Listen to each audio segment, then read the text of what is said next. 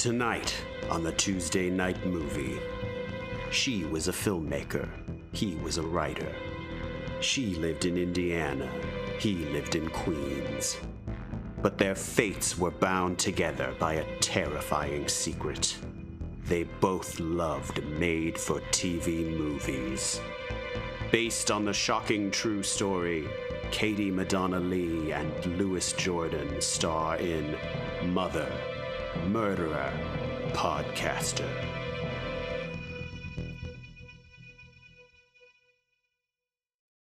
Hi, this is Mother Murderer Podcaster, the show about the most outrageous and the best made for TV movies of the 80s and 90s. I'm Louis Jordan, a writer. Usually, the other host would be Katie Madonna Lee, a filmmaker. but she died of a mysterious blood disease earlier today. I'm Sadie, Katie's identical twin sister from Texas.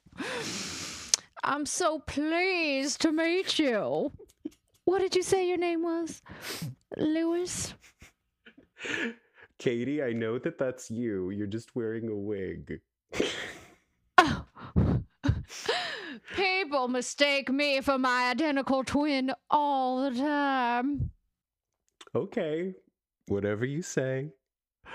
Um, so, this week we are covering one of the classics of 90s TV movies, which is also the namesake of this podcast. The time has come for the 1991 ABC made for TV movie Wife, Mother, Murderer, starring the magnificent and the iconic Judith Light of Who's the Boss and Transparent fame. Uh, Judith Light was the undisputed queen of 80s shoulder pads, and she was also a queen of 90s TV movies. And this movie is based on the real life story of Audrey Marie Hilley, who uh, poisoned her husband and tried to poison her daughter and a whole bunch of other people, which would be enough to justify a TV movie. But Marie's story goes off the rails. This is probably the most bizarre true crime case that I've ever heard of. Um, it's like she knew that it was going to be a TV movie, and then she just gives us plot twist after plot twist. Um, this movie is so much fun. After all, out of all the TV movies that we've watched so far, I think that this is the one I would be most likely to put on for a room full of drunk gay men. Uh, so I'm going to summarize the plot. And you're going to think that I'm making it up, but I promise you, they actually left stuff out of the movie. That's how bananas the story is. So, so the film opens in Alabama, and Audrey Marie Hilley, who's an attractive, well dressed, and well mannered Southern lady with an impressive helmet of hair, is caring for her sick husband Frank in their suburban home. And they live with their daughter Carol, who's a tomboyish teenager. Marie takes Frank to the doctor, but no one can figure out what's wrong with him. And one night, he wanders out onto the lawn, confused and babbling nonsense. And not long after, he dies. And the cause of death is listed as hepatitis. Marie grew up poor, but she wanted to live like the rich people in her town who lived up on the hill. She married Frank while she was still in high school. And even though she lived comfortably with him, it wasn't enough. She felt like she was held back by her husband and her family and should have been a rich man's wife. So Marie gets a job as a secretary and immediately starts an affair with her boss. And she begins to get mysterious phone calls. And after a mysterious fire breaks out in her house, Marie moves into a new house with Carol. And using her husband's $30,000 life insurance policy, she buys fancy dresses and shoes and furniture. And it turns out that Marie owes a lot of people money. And she wants a new car. So she gets her daughter to help her torch the old car to collect the insurance money. So pretty soon, Marie has burned through all of the life insurance money and she's bouncing checks all over town. She needs money fast. Suddenly, Carol gets very sick and is rushed to the hospital, just like her father. And the cause is mysterious. So Marie cares for Carol. She takes her to various hospitals and she starts to give Carol injections at home, which she claims are supposed to help, but Carol just gets sicker. One day at the hospital, Marie is arrested for writing bad checks. And at the same time, a doctor notices white lines on Carol's fingernails, a telltale sign of arsenic poisoning. It turns out that Marie took out a life insurance policy on her husband and then poisoned his food with arsenic. And unless you're testing specifically for arsenic, you can't detect it. It's flavorless, and its effects mirror a number of other more common conditions. And after she killed her husband, she took out a life insurance policy on her daughter and was trying to kill her to collect more money. So Marie is charged with murder and attempted murder, but during her trial, the boss that she'd been stupping bails her out of jail and she disappears. And then Marie reappears in Florida going by the name Robbie Hannon and she's on the hunt for a husband. And she meets uh, a recently divorced John Homan. So John is a pushover for Robbie, and they get married and they move to New Hampshire. But whether she's Marie or Robbie, she's still the same person and she starts spending money on things that she can't afford. So Robbie gets a job at a factory, but after a while, there's a problem with the fake social security number that Robbie gave, and she needs to change identities again. So Robbie suddenly announces that she has a rare blood disease, and she has to go to Texas to see a specialist. And she's going to stay with her identical twin sister, Terry, who she's never mentioned before, and she won't let her husband go with her. So then John gets a call from Texas, and it's Terry, who tells him that Robbie died during the night. And Terry is going to fly to New Hampshire to be with John during their grief. And so then Marie shows up at the airport as Terry with a blonde bubble hairdo and a bubbly personality. And John is the world's easiest mark, so he believes it. And pretty soon, Terry has fallen in love with John and of course, John falls for her too. But when Terry visits her old job at the factory, one of her coworkers knows that it, that's Robbie with the dye job in the bedazzled denim pantsuit. Um, so the coworker does some research and finds that nothing about Terry's story adds up. And she calls the police, who get Terry to admit that her real name is Audrey Marie Hilley. They run a check on her name and they find out that she's been charged with murder in Alabama. So Marie's going to jail. Now, you would think this would be the end of the movie, but John visits Marie in jail, and against all logic, he forgives her. He believes that she's innocent, and he decides he's going to stand by her. So Carol testifies against her mother, and Marie's found guilty and sentenced to life in prison in Anniston, Alabama, her hometown and she's a model prisoner. But after a few years, then she gets visiting privileges with her husband, John. And after she meets John in a motel, then Marie makes a run for it. And the police search and they can't find her. But a few days later, Marie shows up at the door of her childhood home. And the usually neat and pretty Marie looks unrecognizable after living in the woods for several days in the cold and pouring rain. Uh, Marie collapses from hypothermia and she dies of a heart attack. And Marie, who wanted so badly to escape the poverty that she grew up in and live in the luxury that she felt that she deserved, ultimately died in degradation and filth in the very place that she'd been trying to escape. It's poetic justice. Uh, oh, hi, Katie. Oh, I'm back. It's me, Katie. And I didn't die from a blood disease. My identical twin, Sadie, put rat poison in my coffee. I recovered. Oh my god. Well, while you were distracting her with your plot summary, the police surrounded her.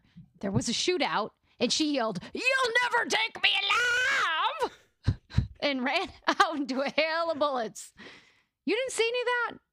No, I was reading the summary. Oh.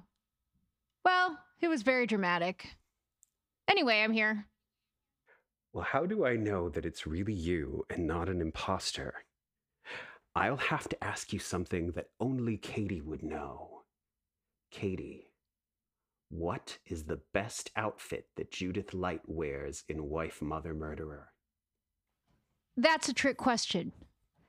It is a tie between her stone-washed denim jumpsuit with rhinestones and shoulder pads and her peach colored jumpsuit with rhinestones and shoulder pads. That is the correct answer. Hi, Katie. It's good to have you back. yeah. So these outfits, Judith Light's outfits in this movie, we must They're to for. because they're to die for. And they only get more intense as she gets crazier. The outfits get crazier and bigger, and the hair gets bigger. And like you said, I think it, it the jumpsuits are like the pinnacle. They're the pinnacle because that's her Terry outfit. So they're the pinnacle of the craziness and the pinnacle of the fashion. And I have looked for rhinestone jumpsuits, denim jumpsuits like that my whole life. And one time, I think I was I was at some like store many years ago and I found I have it still, but see it, it was an 80s jumpsuit, so it didn't fit me. And it was it was a denim jumpsuit, wasn't rhinestone, but um I I still have it, but I put it on and I sat down and the butt ripped open. Uh, Classic 80s. Nothing fit women normally. Like 80s clothings were so unforgivable to women with butts and, and hips and any sort of figure. So that's the closest I ever got to, but it had the same color. And I remember because when I bought it, I was like, this is like Judith Light and Mother Murderer podcast. Podcaster, wife, mother, murderer. wife, mother, murderer. when she walks in know, I as. Terry, and I'm like, I want that outfit. I thought they at first I was like, oh, they're all turning because they're like, wow, look at that awesome jumpsuit. she looks fabulous. it's such a scream. She comes in with this blonde wig, like Audrey from Little Shop of Horrors. Yeah. Like, hello, Mr. Mushnick. it's it's incredible. It's so funny because, like, if you see pictures of the real Audrey Marie Hilley, she does not look like a drag queen going to a Baptist church, but um, uh, Judith Light does. Um, she and and and you can tell because like all of the other people in the movie look all the other women look like regular women Yeah.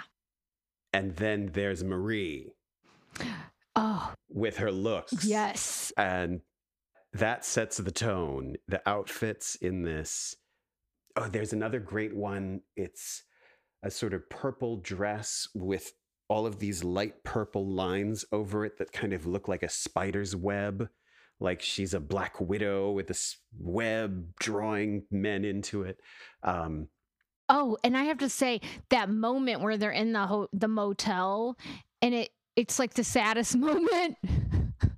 it's the saddest moment outfit wise. So when she's in the motel and she has that raincoat and her hair and it's at it's towards she's visiting from uh from, Prison. it- it's when she yeah when she got the uh, permission to visit her husband from prison and it's it's very clear she's been unmasked. Like she she carries herself in this very sad way. It's like the sad. It's like really the saddest moment to me. I'm like, wow, that really hits home.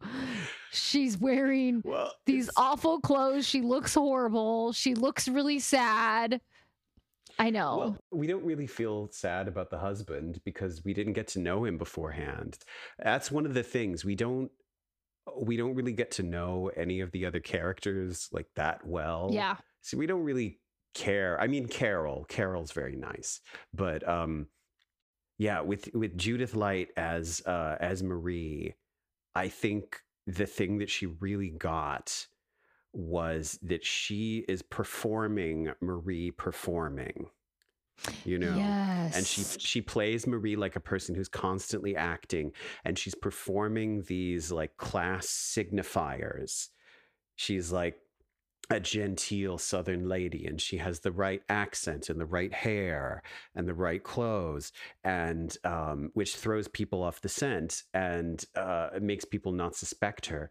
But then the way that it's done it's like it's a little bit too much. Yes. it's a little bit too much of a performance. Her clothes are a little too flashy. Her hair is a little too big. Um, she's trying too hard. And so i think that's why like mm. some people don't fall for it some people do but some don't and it's not quite enough to like get her a rich husband. You yeah.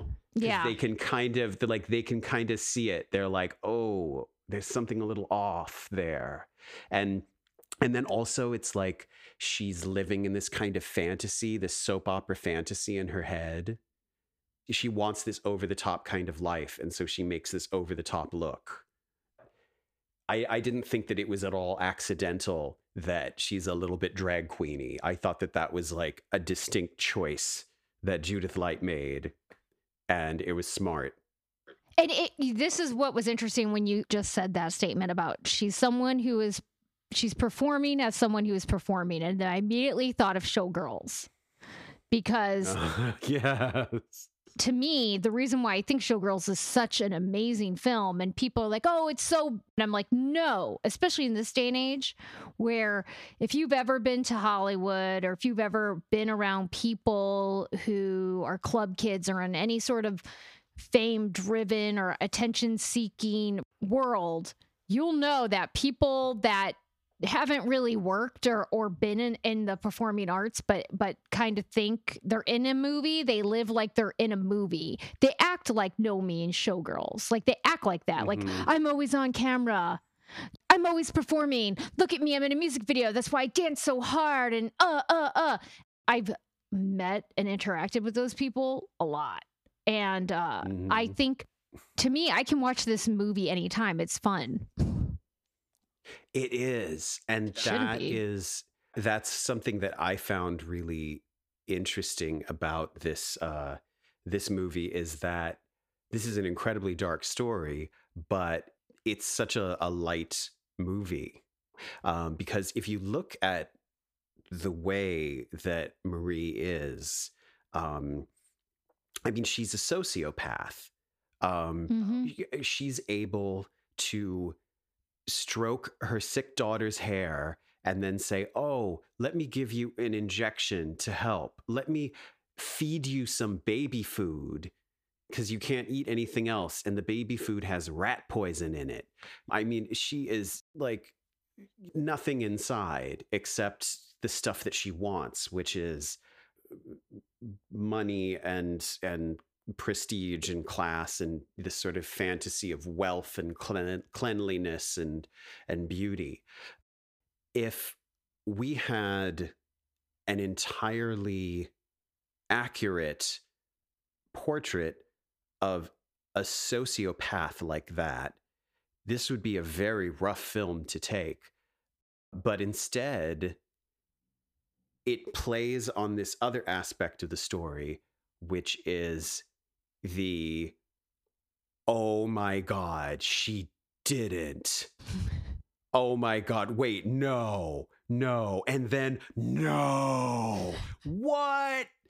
And that is the part that it plays on instead is just like the ratcheting up the insanity to el- 10 11 15 55 and that's where this movie gets its engine from i think Well, that was interesting because remember when I was telling you about this uh film, I was like, uh okay, well, so she's married to her husband for like 20 years and then out of the blue she decides, you know, she she poisons him. And then she Mhm. poisons her daughter. And then I was like, she flees and she goes undercover as this woman named Robbie, meets this guy. And then I'm like, and then she fakes her death and comes back as her identical twin sister named Terry. You were like, what? I was like, yeah. It, uh, Yeah. yeah. Because like the audacity, like the the cojones to think that you can get away with that, to think that you can get away with all of that. And uh, later on, I want to go over like the real Audrey Marie Hilley and some of the stuff that she did that they didn't put in the movie. And she, in real life, she had even more guts. You know, just she didn't care. She did not give a fuck. Well, on Dr- RuPaul's Drag Race, they're always like, we're looking for, you know, and nerve. You know, they're always like, do you Yeah, have yeah. the nerve? And I'm like, the nerve. I'm like, Yeah. well, on a scale of Audrey Marie Hilley, what nerve are you looking for? Because there's a lot of, there's a lot of, do you have the nerve there? Yes. Oh my God. And she's such an operator too. Like the way that she talks to men and the Mm. way that she talks to her her her husband, her husbands, just giving them exactly what they what they are expecting, talking to them kind of like they're they're babies or little boys. Always analyzing a situation and using it and creating a narrative. It just seems exhausting she must have been so smart to just be constantly analyzing every situation and and then making shit up because that just seems that seems like a lot to me Well, yeah. I, I mean, it's because we we have a lot going on in our lives that we've dedicated our time to. So, but if if if if we didn't, and this was our, I think didn't you say someone was like she should have just been a romance novelist? It's like, yeah. That's why it's important to give Mhm. careers to women. yeah it's you know, it's true otherwise they'll kill you. yeah yeah and and it is that where it's like just the the narratives that she came up with were so melodrama romance novel Yeah. and apparently they didn't show it in the movie but apparently she read a lot and uh, was obsessed with those sorts of of books kind of romance novels and melodramas and things like that. And i think that she really saw herself she wanted to make her life that way. And and it's funny because it's like she wanted to be this tragic heroine who's like my husband is dying so then she kills her husband. She like slowly kills him so she can go around saying my husband's dying and creating these things. And it's like she can block she can somehow block that out and forget that her husband's dying because she's doing it to him and then just enjoy all the attention or or set fire to her house and then be like someone's trying to kill me. And I, Yeah. I I have no words other Yeah. than oh my god. I mean, it's- what it's amazing I do think she would have been very successful in show business. yes I, I feel like her true calling would have been to be like to go out to LA and be a television writer. She could like because she was like uh what did they describe her as? Like uh she was described as a uh not a girl's girl. Like she, you know, she did not get along with other women and kind of snuffed them out in a way to Yeah. get the male approval. I think she would have done well in yeah, 80s Hollywood yeah. she slept with her bosses or corporate America. Or or even, you know what, she would have done really well at the local like Walmart or any food chain. She would have been, you know, assistant manager in no time. And have all the best hours funny, and I best shifts. because she did work, but it seems like she changed jobs very frequently. I think because ultimately she didn't actually want to be working those jobs. She wanted to be a, a rich wife tending to her garden and just buying things all day. That sounds awesome though, but I'm not going to kill anybody. for Yeah, right. So, um, I guess she's really the movie's really about her, uh, and Carol a little bit, her daughter, and this sort of relationship between them. Kelly Overbay, she's the one who plays Carol. That's really the other standout performance in this. She doesn't really get a lot to do. She's just so she's very sweet and natural and sympathetic and so it keeps us from from sympathizing too much with Marie because we could be like, "Yeah, Marie, like get him." But Carol's so sweet. And there's that that scene wi- with the prom dresses where she's like drowning in that prom dress. Um and Marie's just looking at her like I'm never going to make her into a little me. She's expendable.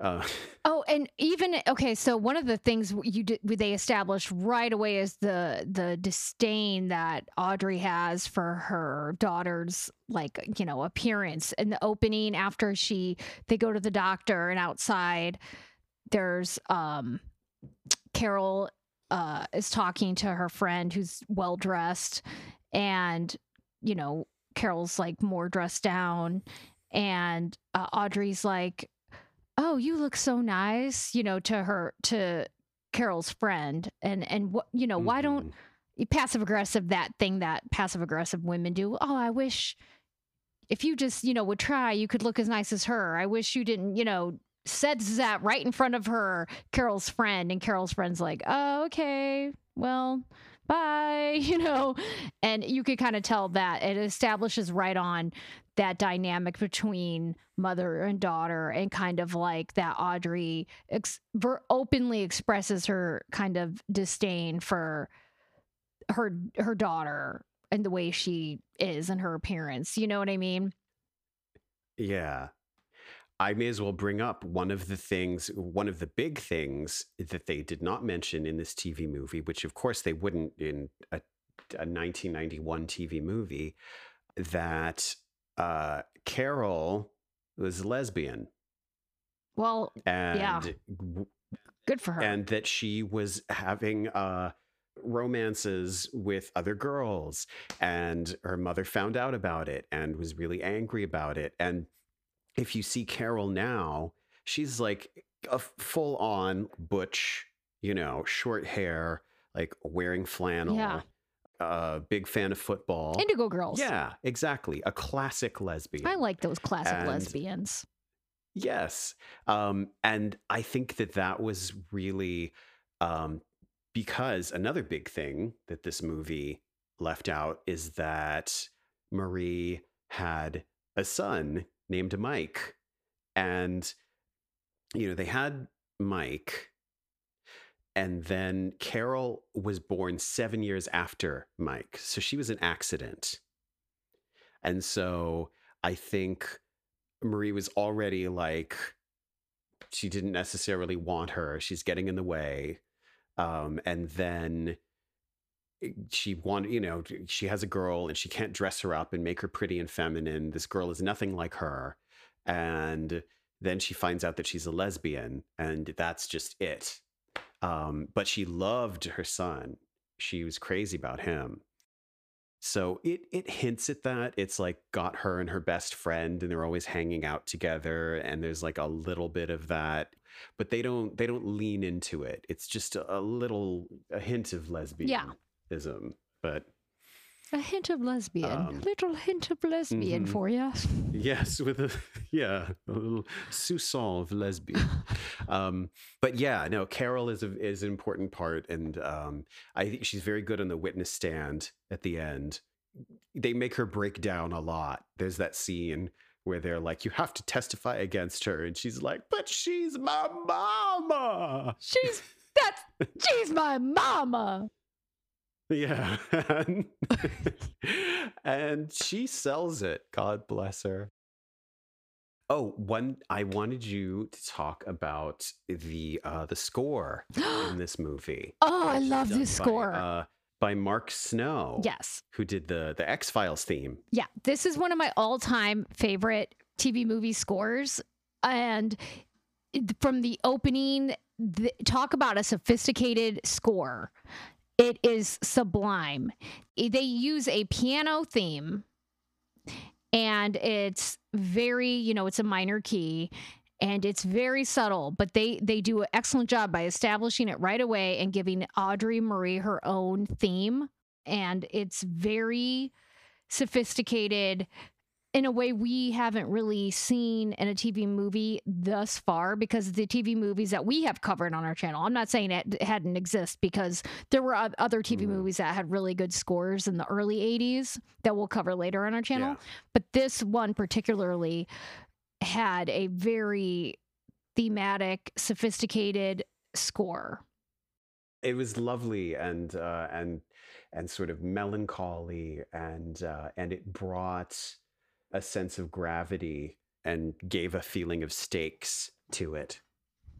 Yeah, I definitely appreciated the opening where the the pianos because because they set the tone with how Eva was edited. Like, you know, she's getting ready, and this thematic, you know, kind of like melancholy, but also kind of is melancholy in a plotting way. Like, uh in a mysterious way like who is this person what is what is making them yeah. tick and it plays over her getting ready and that establishes her theme and how she sees herself and they did such a good job of pairing those two together to establish every time you hear that she's plotting and it's kind of moving like a spider the way that the you know yeah. the spacing and the um the way they had the notes arranged and everything, time duration was really good.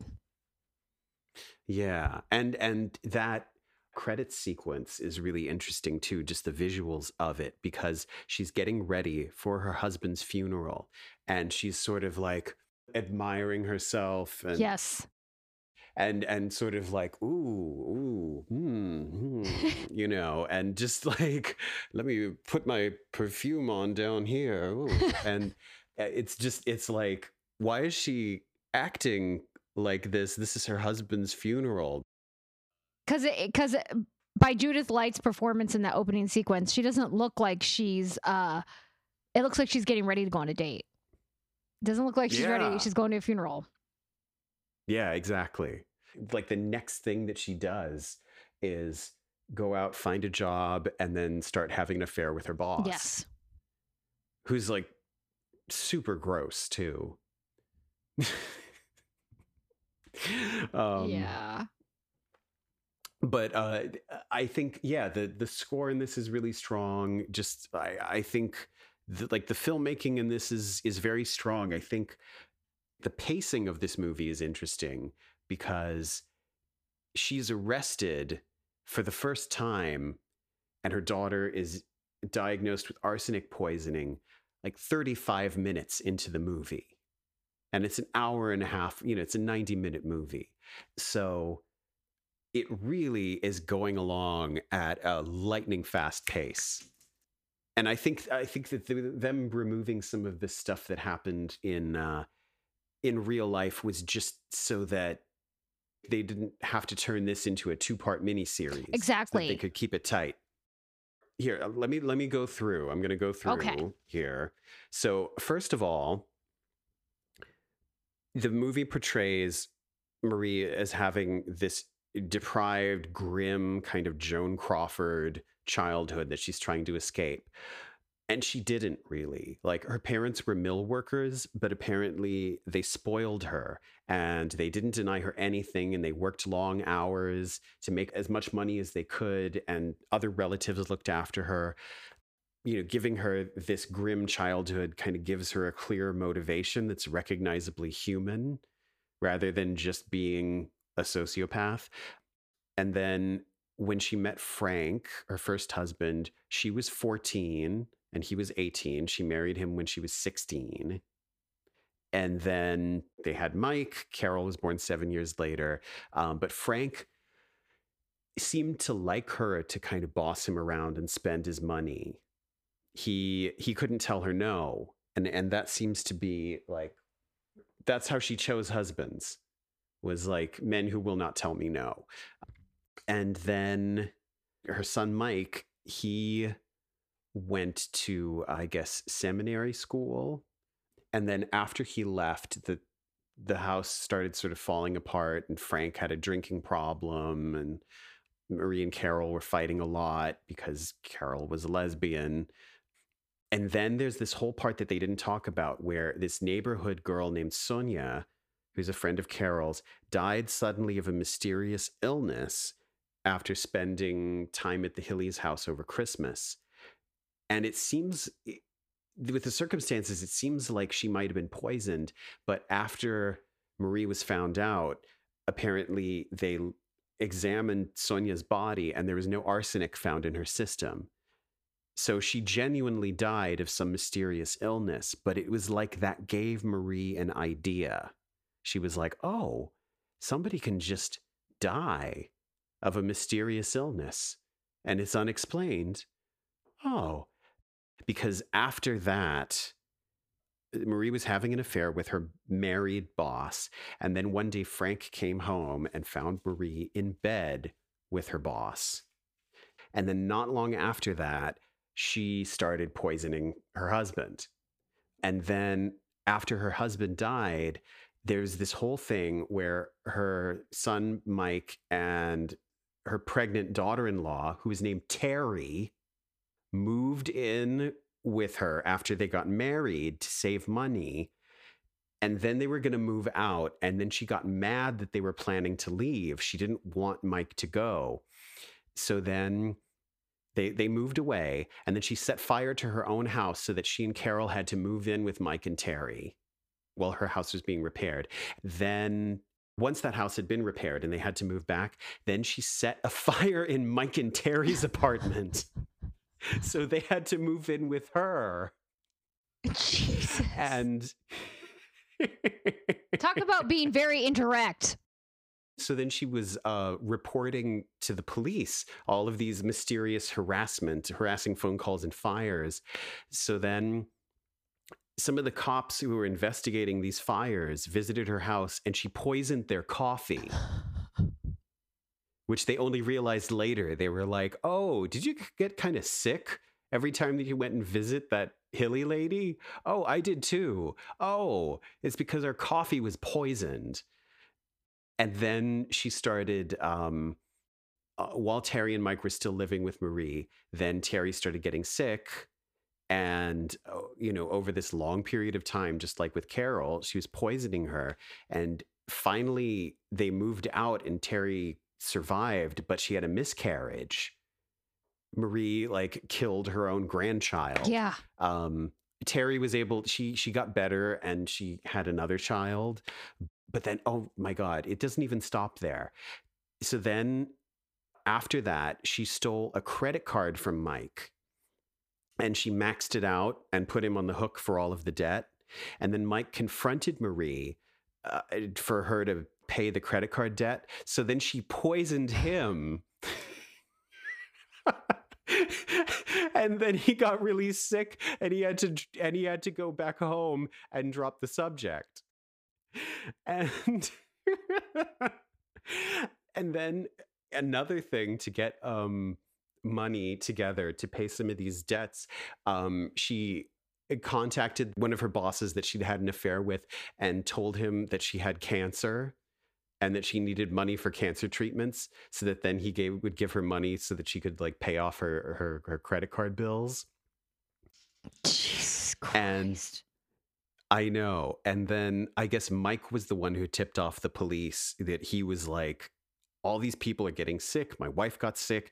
Carol's sick. My father he put the it together and contacted the police and was like i think she's been poisoning Wow. people i think that she poisoned my father you should check out his body and test it for arsenic, like they found with my sister, because I think that she killed him too.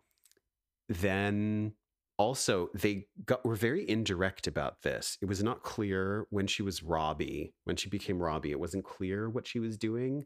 But in real life, when she became Robbie, she started hooking. And she met her second husband as a client and she told him that he was her first client ever, which was a lie.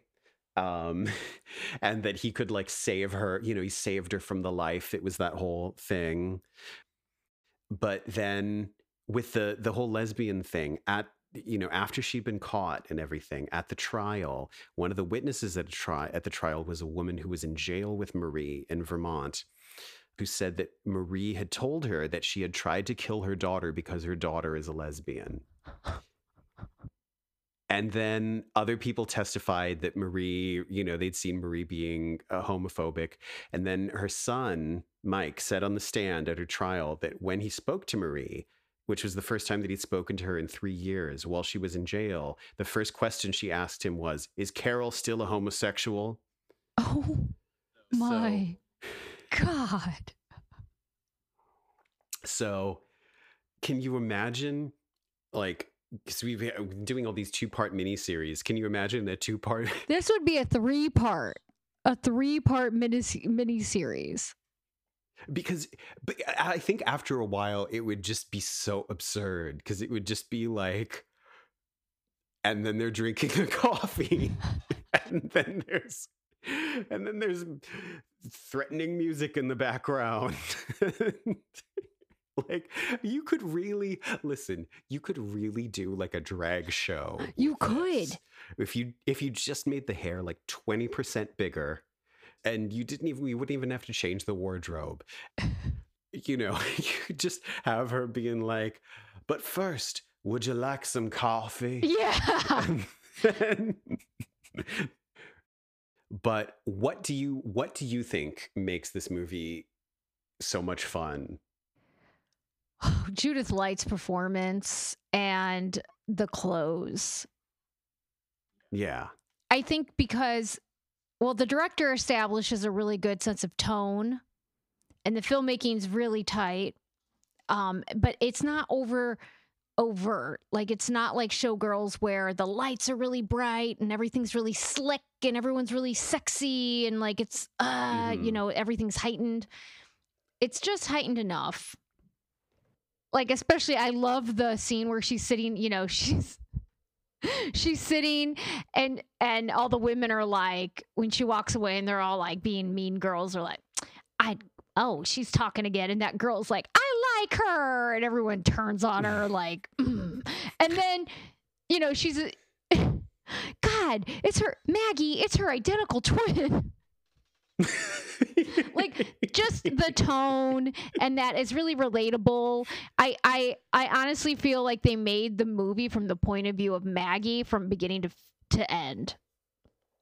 Like Wait, for, for, Maggie, Maggie is the Maggie is the woman who doesn't buy her story. Is the yes, HR lady yes. from the get go mm-hmm. who's like, I don't buy it. I don't trust her. I don't like her. But I feel like the kind of whole movie was almost as if Maggie was retelling it because I had that skeptical point of view of here's this woman performing. Mm-hmm. And we know she's an imposter. Like we know she's not who she says she is. I think personally that's why it was fun. Yeah. And and I think that you know that the movie being sort of based around like this shock of discovery and and because they don't tip it off you could make a very different movie where you know that she's poisoning them and you see it and it would just be this horrible sort of character study of sociopathy but instead it's like why are these people dying? What's happening? At a certain point because once she's injecting carol like if you don't guess that she's poisoning her then i don't you know uh, it's very obvious at that point but it's all about it's that like no no what? Oh my god. And that aspect of it, it just watching it get crazier and crazier i think was uh, was the fun of it and that i want to show it to people so that i can watch them go, What? Oh my God, and gag and scream. Because I was, I was gagging and I was screaming like, so we've got that sort of distance from Marie, and we can kind of enjoy her performance and just the over the topness. So then the whole thing is it's just sort of fun. It's just it's like it's a hoot. It, it it feels like a friend telling you about uh, about a true crime thing when a friend is like you'll never guess what happened Yes. then she did this Yes. and then and you're what it, it that's how it feels it feels like somebody telling you this story that they just read in the newspaper Yes. Like the way they would talk about women in beauty shops when I was growing up. They'd be like, yes then she did this. Which now, yeah, all true crime po- podcasters do. And then she did this. Can you believe this? yes This. Yeah, so I I not not seen this movie before, but I am now so I am proud to have our podcast named after this movie in a way, and uh, I feel like it's this is this is one of the great uh, '90s TV movies. I think, Yes. right? Would you agree? I agree. This uh wife, mother, murder, and death of a cheerleader are my two tops. I watch them like once a week. I I put it on. It just for some reason they just. My mom, I had death of a cheerleader on last night, and she was like, "I don't like this Stacy. She should die." I'm like, "Mom, it's I'm like, no, it's completely one sided, mom. She's like, she's so mean. I don't like what you did to that girl. She shouldn't have read her diary. I mean, yes, it's true. But that's, you know, in a way, it's like we're looking at these movies critically, you know, and we're going in and being like, what are they saying? What are they not saying? Yeah. But that's not the way I think that that eh, that TV movies are meant to be watched. TV movies are meant to be watched. They're you're supposed to kind of eat them whole, Yeah, you know, and just experience it. yeah, I think that it's interesting and it's fun and it's kind of a sign of respect to those filmmakers to not necessarily just do that but to look at it a little deeper and be and and give it that sort of critical gaze that people don't usually give them. yeah. I'll tell you, especially the TV movies that were made in the 80s and and early 90s were really well made, especially up against even your Netflix and uh, Amazon Prime films today because a lot of times the filmmaking looks good, but it's actually just really good post production versus really good Mm, film production. Like they make the after effects look really good. They're really good at digitizing it and doing really oversaturated looks, but it's not necessarily well thought out or well made. Yeah, yeah, exactly. So I thought then it jumped out to me which uh, monologue we should do for our Mary Catherine Gallagher monologue. Every episode, we do a Mary Catherine Gallagher monologue, which is a tribute to uh, the SNL character played by the great Molly Shannon, who always recites TV movie monologues. And so here i i found we we seem to have this dynamic going Yes. where where i play the the campy mother and you play the daughter Yes, I love it. okay so um my feelings would be best expressed in a monologue from the tv movie wife mother murderer starring judith light Okay. multiple tony winner and emmy winner judith light Yes.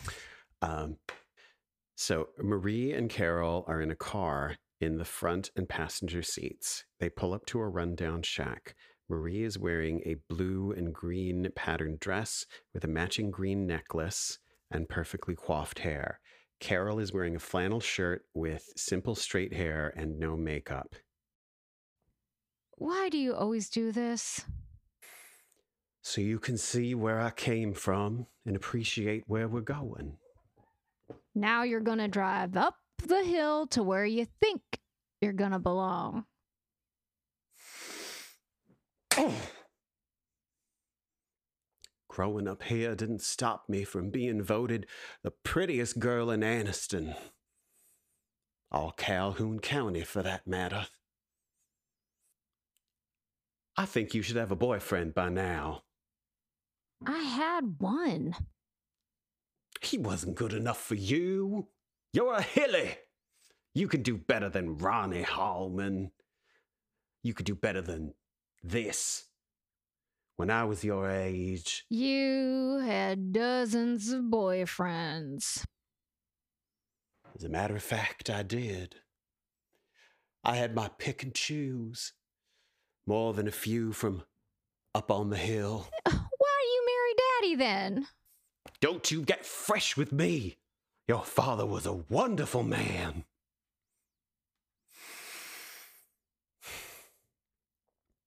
Those times, y'all didn't just cross, you know?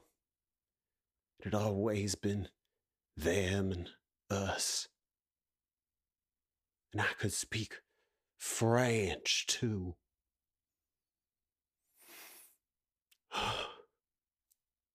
Well, I guess we better be going. Scene. I could not look at you because I wanted to laugh so hard. I was like, don't look. Just look away. Look away. Look away. As they say in that song, I wish my heart was in Dixie, the Southern song, and they're like, look away. Look away. Just look away. That's what I was doing. yeah, yeah. And I was just, I was doing, um, It was uh, fantastic. Blanche. I was doing Blanche from Golden Girls. I could speak French. Um, oh, Marie, Marie, Marie, Marie. Okay. Well, I ha- I have to say again, I highly recommend this movie. And if you're going to watch it, have some friends over, have some drinks, and if you can beforehand, maybe take some egg cartons or some sort of heavy fabric and put it over the walls because you're probably going to be screaming and upsetting your neighbors. This could be the new Rocky Horror Picture Show. Oh my god, yeah. Oh, totally. It yeah, could be. just screaming back at it, you know, being like, "Don't eat that baby food. There's rat poison in that baby food." And people throwing rats at each other. I don't know. yeah, people coming to the theater with like great big bubble wigs. Yeah, and every time that, when Oh. she changes her identity, you can change your wig. then you take off another. Oh my god!